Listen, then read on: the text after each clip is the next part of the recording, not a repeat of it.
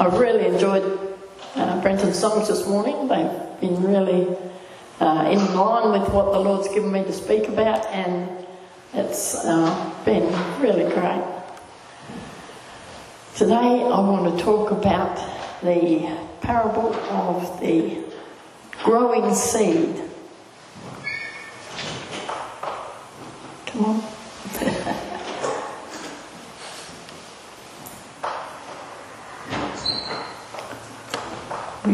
We've got the beginning up there. Okay. The picture here is a place on the Sea of Galilee where they think that Jesus spoke a lot of his parables. It apparently has marvellous acoustics, and on a hillside there you could fit 5,000 to 7,000 people who could all hear someone who was in a boat just on the edge of the water down there. And so we hear about Jesus speaking to thousands of people, like when he fed the 5,000, and you think, oh, how could they all hear? But apparently the acoustics are such there that you can, if everybody's quiet, of course, hear what the person at the bottom of the hill is saying. So that's an amazing thing. Imagine yourself among the crowd that's walking along the road towards this place. Jesus has just left Capernaum, Matthew says, and he went out and sat in a boat by the water.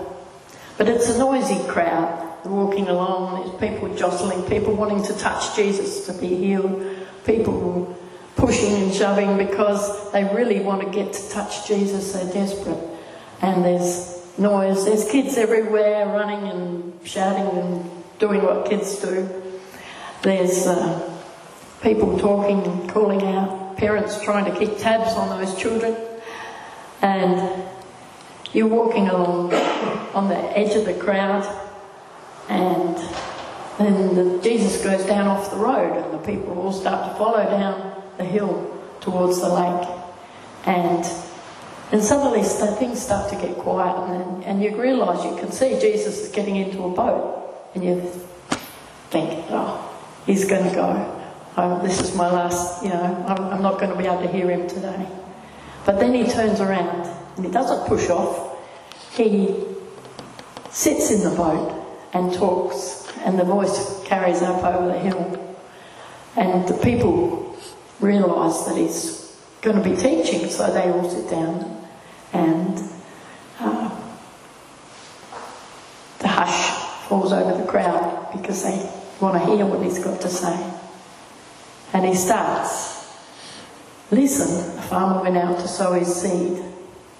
And that's a picture they're all familiar with. The farmer sowing seed. So Mark chapter 4 begins with this picture. Jesus began to teach by the lake. The crowd that gathered around him was so large that he got into a boat and sat in it out on the lake, while all the people along the shore stood and sat along the shore and listened. He taught them many things by parables. So he began by telling the parable of the sower, the one we're all familiar with, the different types of soil, the good soil, the hard soil, the soil with the weeds, and the soil that's shallow. And Jesus later explained to his disciples that the Word of God, the seed in this parable represents the Word of God. And in his next parable, his emphasis is different. His next parable is called the parable of the growing seed. It's not about the soil, but about the seed.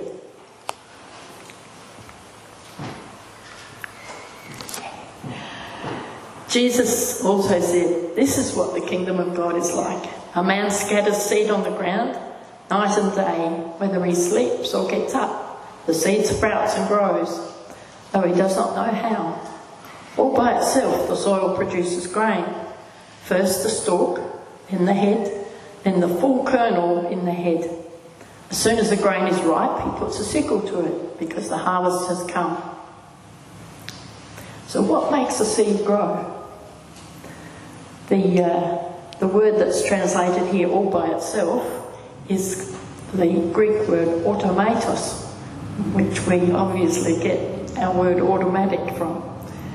It just happens.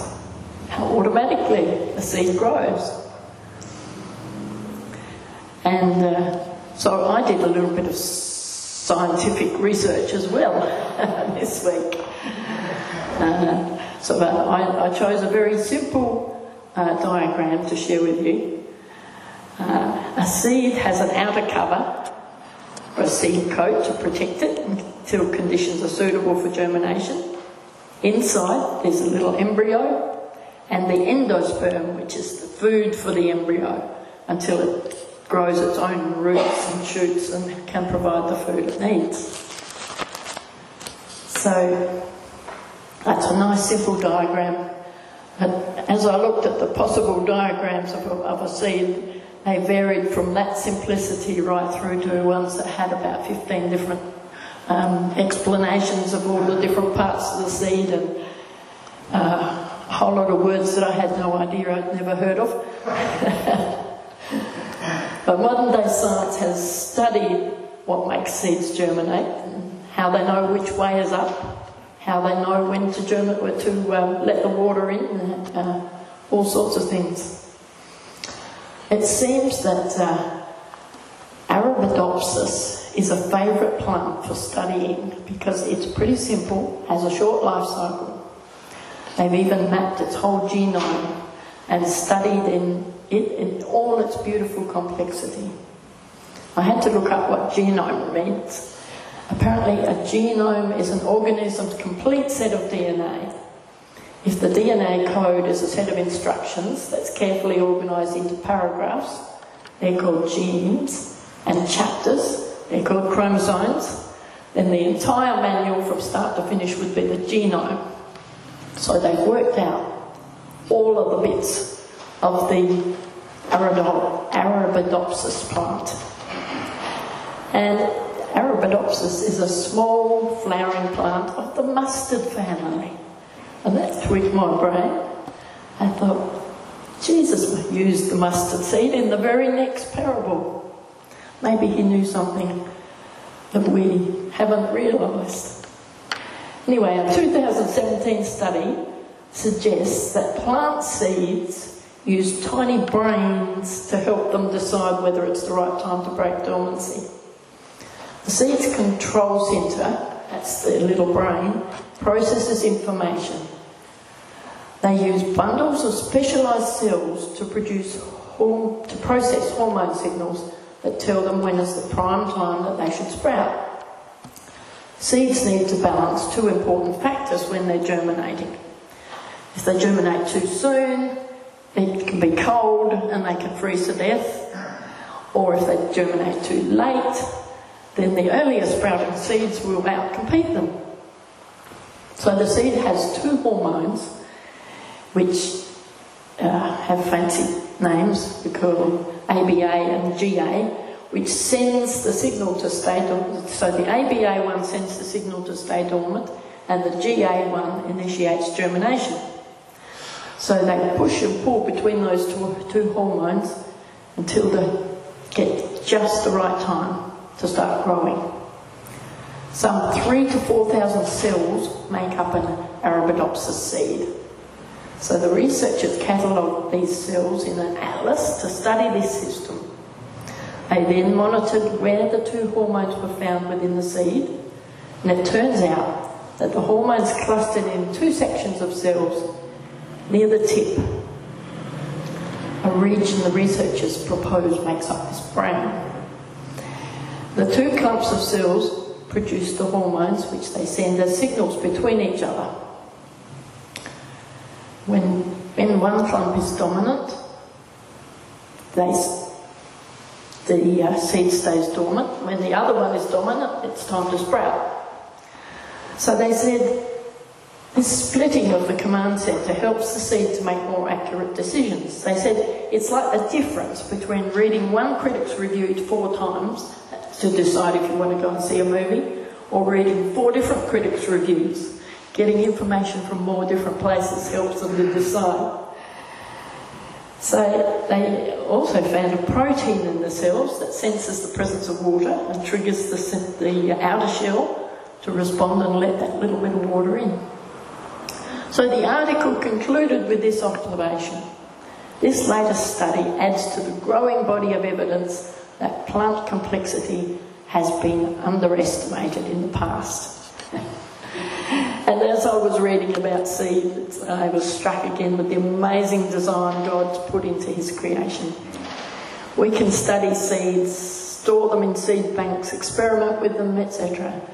But we cannot make a living seed, even of the simplest kind. Only God can do that. Life is in the seed, not in the soil, not in the sower. The potential harvest is in the seed, not in the soil or in the sower. The sower has to sow, and the soil needs to be suitable. A plant needs water, air and light, but life is in that little embryo. If you sow a seed that has no life in it, all the conditions can be perfect, but it won't grow. We sang this morning about the living Word of God, and it's something we can't see with our natural eyes, that embryo of life in the Word, but we know from experience that it's there. It's sprouted in our lives. Isaiah talks about the Word of God as being like a seed as well. He starts off declaring that we don't understand how God works. My thoughts are nothing like your thoughts, says the Lord, and my ways are far beyond anything you could imagine. Just as the heavens are higher than the earth, so my ways are higher than your ways, and my thoughts higher than your thoughts. Then he goes on to declare that the seed of his word will produce fruit. The rain and snow come down from the heavens and stay on the ground to water the earth. They cause the grain to grow, producing seed for the farmer and bread for the hungry. It's the same with my word. I send it out and it always produces fruit. It will accomplish all I want it to, and it will prosper everywhere I send it. Sometimes seeds grow in the most unlikely places.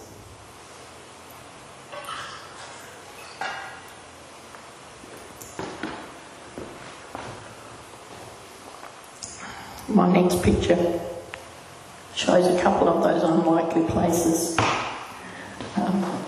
The picture with the tyres, I got off the internet, but the other picture is a little lucerne plant which is growing in Macclesfield on the side of the main road in the bitumen. There's several of them there. It's been there for several years, and I don't understand how it can go through the hottest days in that bitumen and not frizzle up, and how it got there in the first place. There must have been some seed that got into a little crevice, and somehow or another it gets enough water despite being in the middle of the bitumen. But that seed decided to grow, even in the most unlikely place. And you can't tell when you scatter the seed of the word whether it will germinate or not. Sometimes the environment looks totally unsuitable and it grows. Sometimes you think, oh, this is the someone who will respond, this is an environment, and nothing comes of it. We have to trust God that he knows what he's doing.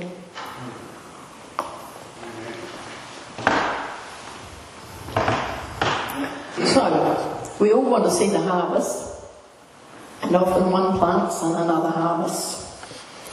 So we need to be sowing the Word of God in three different places. In our lives, in our children, and in the parts of those around us.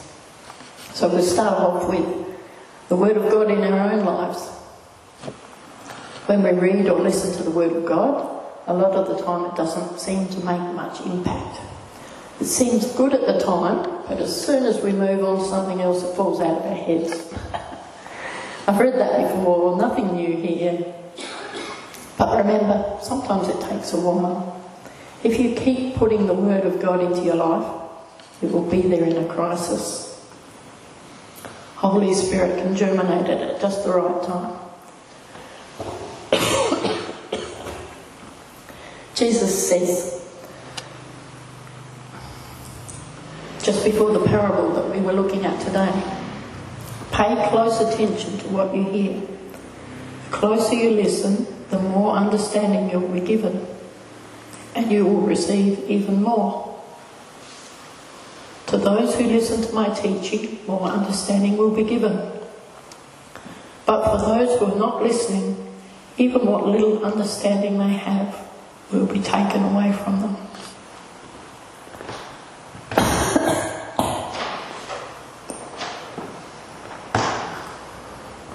Of course, if we ask Holy Spirit to speak to us through the Word and meditate on it, we will find the seeds of life in it will sprout into our day more often. To meditate on it means to think on it, to mumble it, to take it with you and ponder it. Sometimes a verse or a thought will jump out at me and I can take that and meditate on it. If I'm reading the Gospels or an Old Testament story, I find reading with imagination helps the Word to impact me more. Reading with imagination is putting myself in the story, a bit like I did this morning with the people walking and listening to Jesus. Trying to picture the situation, how the people would have felt, what it would have been like to be there, the sounds, the smells, the emotions. Somehow this makes it stick much better and it comes alive. The message thread comes through more clearly. The second one, we need to sow the Word in the lives of our children and grandchildren. You hear story after story of how the Word of God that was taught to a child was discarded as they got older, but the Holy Spirit brought it back to their minds years later. In the days of the Russian Revolution, the Soviet state tried to stamp out Christianity and convert everyone to atheism. A popular Russian comedian developed a stage act in which he played a drunken Orthodox priest. Dressed in wine-stained robes, he did a comic imitation of the ancient but beautiful liturgy. Part of his performance was to chant the Beatitudes, but he used distorted words such as, "Blessed are they who hunger and thirst for vodka," and "Blessed are the cheesemakers," while struggling to remain more or less upright. He had done his act time and again and been rewarded by the authorities for his work in promoting atheism and in making worship seem ridiculous. But on one occasion, things didn't go as planned. Instead of saying his garbled version of the Beatitudes in his well-rehearsed comic manner, he chanted the sentences as they are actually sung in a real liturgy.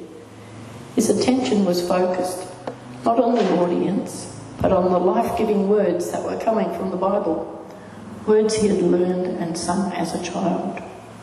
He listened to the memorised words, and something happened in the depths of his soul.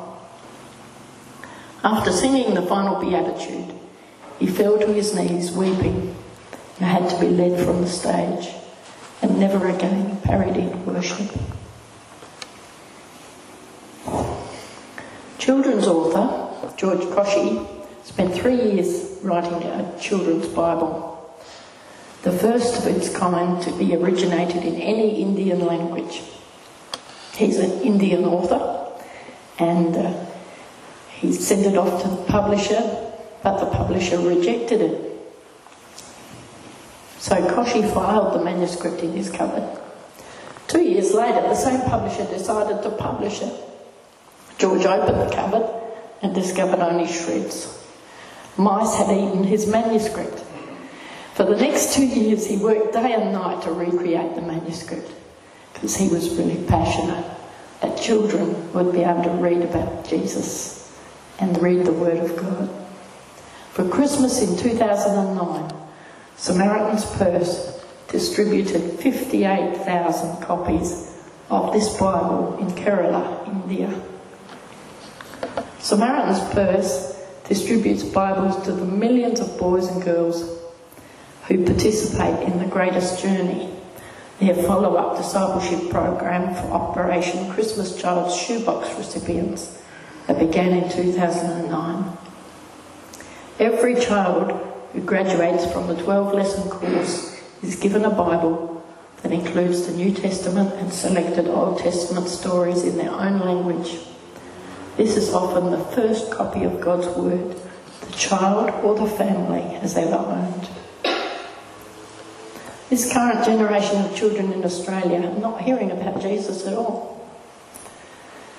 When I, and probably most of you, went to school, religious instruction at school was something that most children went to, even if their church affiliation was non-existent to in any other respect. But today, unless a family of believers or the child goes to a faith-based school, where would they hear about Jesus? When is that tiny seed planted? We think about that comedian. I'm sure his childhood chanting of Russian Orthodox liturgy hadn't meant much to him as a child, and yet that seed was planted and it came back. And the third thing is we need to sow the word in hearts of those around us.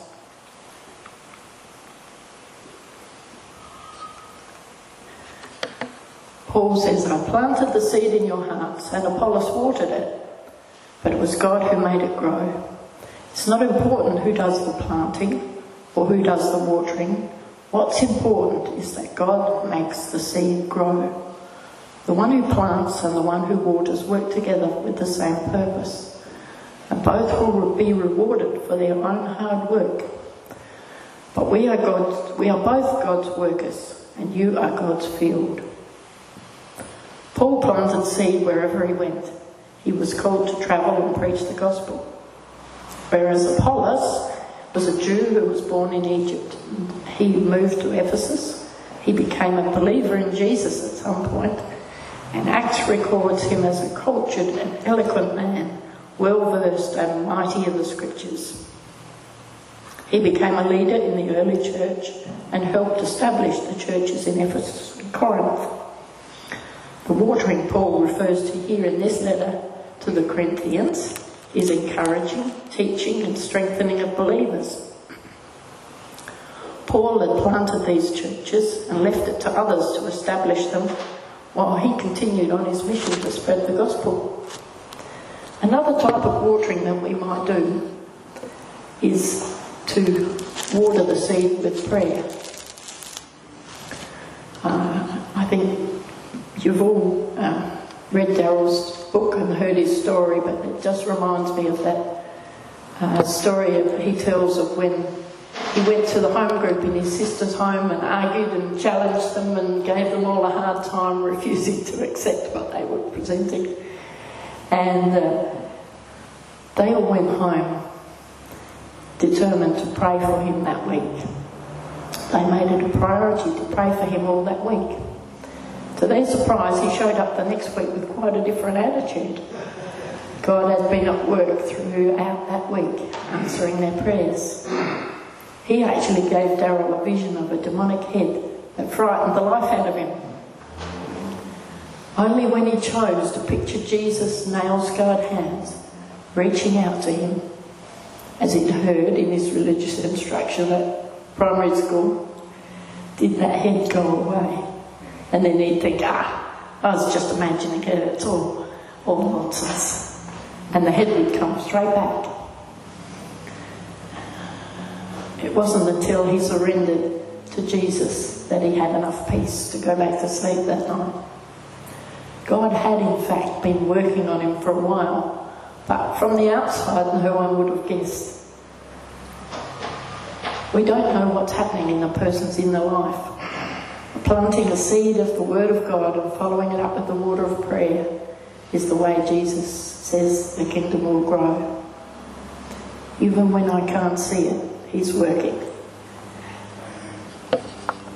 This week, Darryl had opportunity to share with the podiatrist that he saw, and it was quite amazing. She was really open and just said,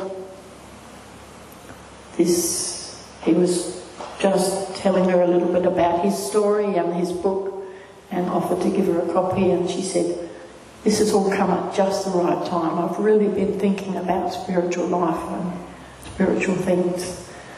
And you think, how did that happen? He just planted a little seed, and God's already been working. Sometimes it takes a long time for that seed to germinate, and we'd like it to happen straight away, but that often doesn't happen that way. Certainly not here in our Western society, where affluence and education make us think that we can make it on our own and we don't need God, we don't need anybody to help. As Paul says to the Corinthians, it's God who makes the seed to grow. There's life in the Word of God. It's the living Word of God. It has that little embryo in it, that living Word. Planting the Word of God doesn't mean we have to quote chapter and verse. We simply need to talk about Jesus and what He means to us. We can share our testimony or the difference Jesus makes in our lives. Just because you put the Word in your own words doesn't mean it doesn't have that seed of life. So the parable that Jesus was talking about, the parable of the growing seed, is that the life is in the seed. The farmer sows and gets on with his other work, and it's God who makes the seed to grow. We can't force it. We can water it with prayer, but the miracle and the mystery is that the life is in the Word. It's the living Word of God.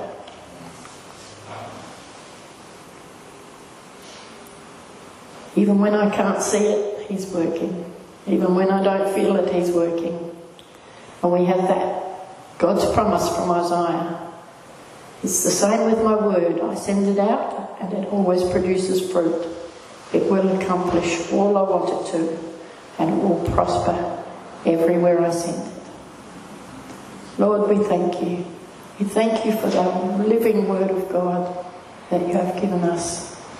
Thank You, Lord, that You are the Word, and yet You have put it into a book that we can read, we can feast on, that we can know You through Your Word. Help us, Lord, we pray, to keep sowing that Word in our everyday lives. Thank You, Lord Jesus. Amen. Amen.